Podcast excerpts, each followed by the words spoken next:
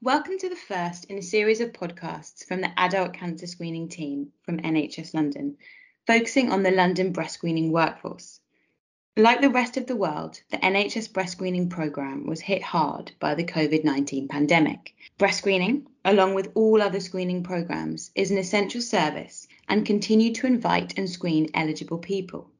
However, because of the additional safety measures, as well as pressure on staff during this time, capacity within the breast screening service decreased, and this has created a backlog.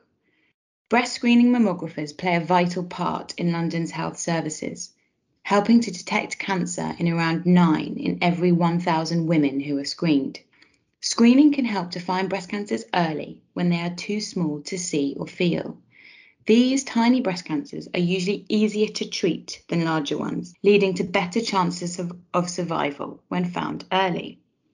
To support the service and reduce the backlog, we are recruiting qualified mammographers as well as radiographers looking to specialise, trainees and apprenticeship trainees to become part of the sisterhood of staff and clients working together to save lives. Over the next few months on these podcasts, we will be exploring several different topics. But today, in our very first podcast, we will be talking about the breast screening career ladder.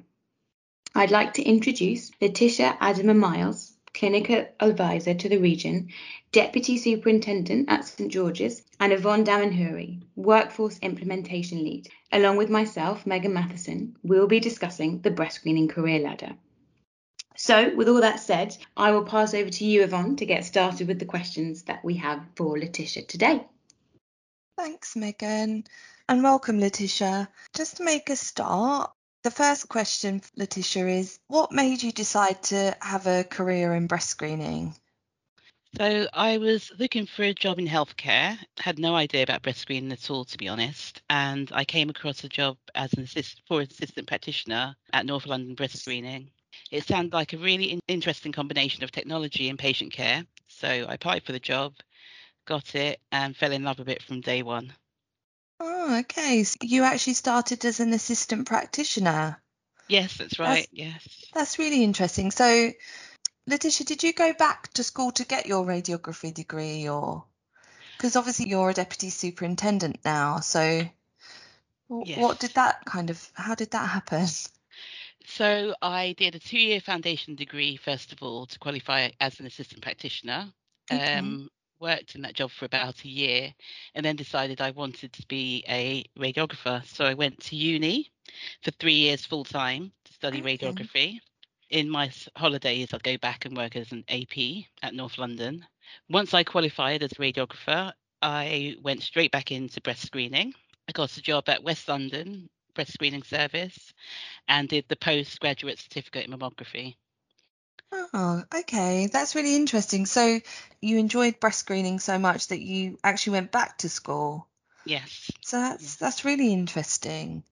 So Letitia, you from the sounds of it, you've worked in a few of the London breast screening services. So there's, you know, obviously there's six, but you're now at St George's. Am yes, I right? That's correct. Yes. So it's Southwest London breast screening now at yeah. St George's. I know that there's varying sort of team sizes across London. So what's the size and makeup of the team at St George's? In the radiography team, we have about 25 radiographers. Of these, we have training mammographers, advanced practice radiographers, three consultants, and our director of screening is also a radiographer. We also have assistant practitioners and two trainee associate practitioners. And um, you're connected to one of the national training centres at St George's, is that right? That's right. We're linked to the St George's Breast Education Centre, which is one of the national training centres for breast screening. So we provide training and courses for radiographers, nurses, consultants, and we also do clinical training here on site. So I'm one of the clinical trainers. So can I just ask a question on that, um, Letitia? So if, if you were um, joining via the uh, trainee or the apprenticeship trainee route, would that mean that your time would be split between St George's and those training centres as well? So you do an academic week, which is currently online, and then you would come here if you were a radiography trainee. You'd come here for a week of clinical training, and then you'd go back to your department and do the rest of your training there. Okay. as an associate practitioner, you'd do all of your training at your breast screening unit. Oh, okay. So that that feels like a really nice mix then. Yes, yeah, it is. So I wonder if I if I can ask what are the aspects, I guess, of your role that that you most enjoy. It sounds like it varied in terms of where you're working, what you're doing, and who who you're working with within the spectrum of people coming into the workforce. So it definitely is varied. I could be out screening on one of our um, static sites one day, working in assessment another day, in the office doing management duties like planning rotas, staff duties. Or I could be training a student that's come here, doing a tutorial or, an os- or marking OSPEs for them.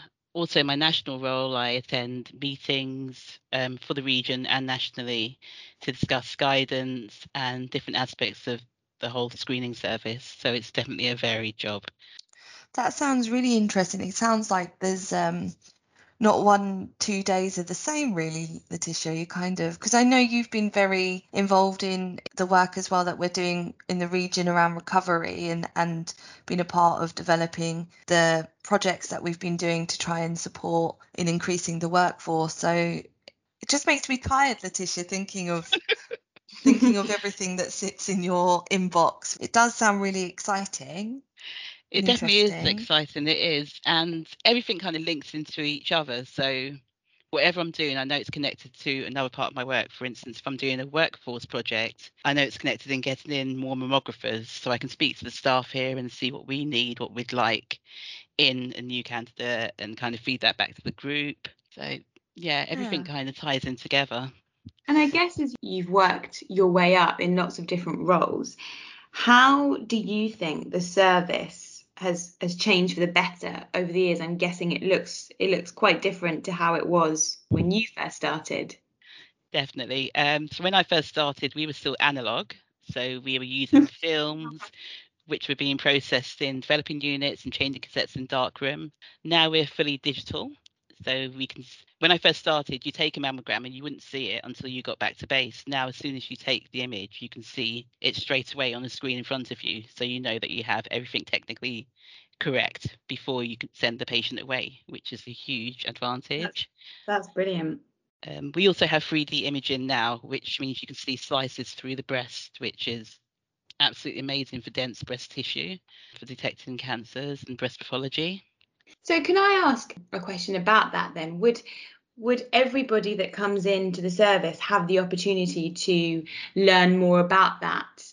I guess that aspect, reading the films, looking at the the screenings. No. So radiographers, if there is opportunities in your department, you can do an extra course and specialise in image interpretation. Okay. Which would allow you to be a film reader. So I did that last year. So I've just qualified as a film reader as well mammography.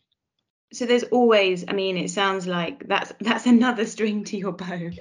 um, there's there's always opportunities to learn and change and adapt your role, I guess. Yes, yeah, there's definitely role extension in breast screening. I think that's one of the main advantages of this modality in relation to other things in radiography. So there's also radiographers who do the biopsies. So they're consultant radiographers as radiographers, we'll go into the biopsy room and position the patient, but mm-hmm. advanced practitioner consultant practice radiographers will actually take the biopsies, so take the samples from the breast as well. Okay. So there's wow. always sort of opportunities to learn and, and grow, and there's not really a top of the ladder, really, Letitia, is there? There's just that's what it sounds like to me. There's just always opportunity to specialize and move into areas of interest. It sounds like you know you're really well supported to do that as well within service you know i've yeah. had conversations with people and you know always encouraging people to you know access additional training if it's if it's an area of interest for them yeah that is one thing that's brilliant about the service as well there's always scope for progression within yeah. the department and people are always pushed and encouraged to do a bit more what would you say then if someone was maybe I don't know, maybe starting out is not 100% sure what path they want to go and what would you say to them if they were if breast screening was on their radar and they were thinking about it but they just just not quite sure? I would say definitely give it a go. I'd say probably spend some time in a breast screening unit. Most units will allow you a couple of days to come and shadow and work in the department and just see what we do. I would definitely encourage anyone to go for a career in breast screening. As we said before, sky is the limit. If you're not really clinically focused, there are other things you can do. You can go into lecturing, you go into teaching. There's so many different aspects of the role that you can get into. And it's only when you're in that you actually understand and appreciate what it entails and what opportunities are out there. I totally agree. And I've been working on the recovery program, and, and my background is service improvement and transformation. I've been working with the breast screening services in London for a year, and I can honestly say that although every area in the NHS is very passionate about their area, the passion in the breast screening services is very powerful and it's now made me really passionate about breast screening. So I do have to say that there is definitely a sisterhood within breast screening it's really wonderful to see women championing other women, working together, make best service possible for clients, but also just around the technology. Three of our six services are involved in a national program around AI, which is great. So, you know, we're always looking, we're always pushing forward and always trying to, you know, have the best service available to the clients, which is great. I think what's really struck me about what you said, Letitia, is that there's doesn't seem to be you know a one size fits all in terms of how you can join the service what you can do when you're in the service. You know there's different routes available all the time and it's about finding I guess what works for you and what you're most interested in. And I guess that was something that I wasn't that I didn't I didn't realize. You know, the, the career ladder. There's there's so many different ladders. Um, so I think that's been really interesting to to hear. And I guess my next now we're kind of coming to the end of our chat. The next thing I want to ask you, which uh, doesn't sound like it will be straightforward, could you talk us through a day in the life of Letitia at work? Well, okay. Well, no two days are the same. I on the clinical day, I would go in, do the QA, get the patient list ready, make sure that everything's prepared for the patients of the day, and then I'll begin screening mammography. I could be working in an assessment clinic where I'd be doing supplementary views on patients that have been recalled from their screening appointment. I'd be doing biopsies in that clinic. Later on, I'd go up to read, mammograms. Management, don't know. It's always varied. It's always different. Rota planning, capacity planning, especially in recovery. It's been a hard drive to try and get keep capacity up, keep appointment intervals kind of spaced out safely for the patients and for the staff, but also yeah. try and get the throughput throughput of clients in. So, so um, there's so yeah, as you said, it's it's completely varied. it's it changes every day. It does. It does. And can you, I guess, looking back over your career, what would you say has been your most memorable moment or a standout moment for you in in your time in the service? Um, I think seeing a student who I mentored at uni at a study day, she came to me and she said she's now a qualified mammographer and that she's gone into mammography because of me. Wow. And yeah, that just made me feel really, really proud and that's fantastic. Do you still mentor students then at, at the moment? Um, I mentor colleagues in the department. Okay but not really students anymore. People do still keep in touch with me from universities. I do get quite a lot of emails from different people and try and advise them on how to get into the career or get into the service. Yeah. And also career progression as well. And with my regional role, I get a lot of emails from people in different um, screening services as well, which is nice. Try and help them along their career pathway. So you're helping with people with their career pathway then. What what are your future plans? What's what's next for you? I really enjoy the teaching training aspect of the role. So I do want to go into formal teaching, do a more formal teacher qualification and go into lecturing in breast screening, most likely through the um, training centre here. So I have started to give a few lectures in the apprenticeship course and to university students, and I just want to develop that to postgraduate courses. Wow. Get involved in marking and teaching of work. And, and Letitia, what would that? So, is there like a formal train? Is there a formal qualification that you would need to get to to be able to do that? Yes, I need to get a master's. So mm-hmm. at the moment, I've got a postgraduate diploma, So I'm moving on to do a research project and then my final dissertation to get a master's. I am also looking at some teaching qualifications just to strengthen me in that area a bit.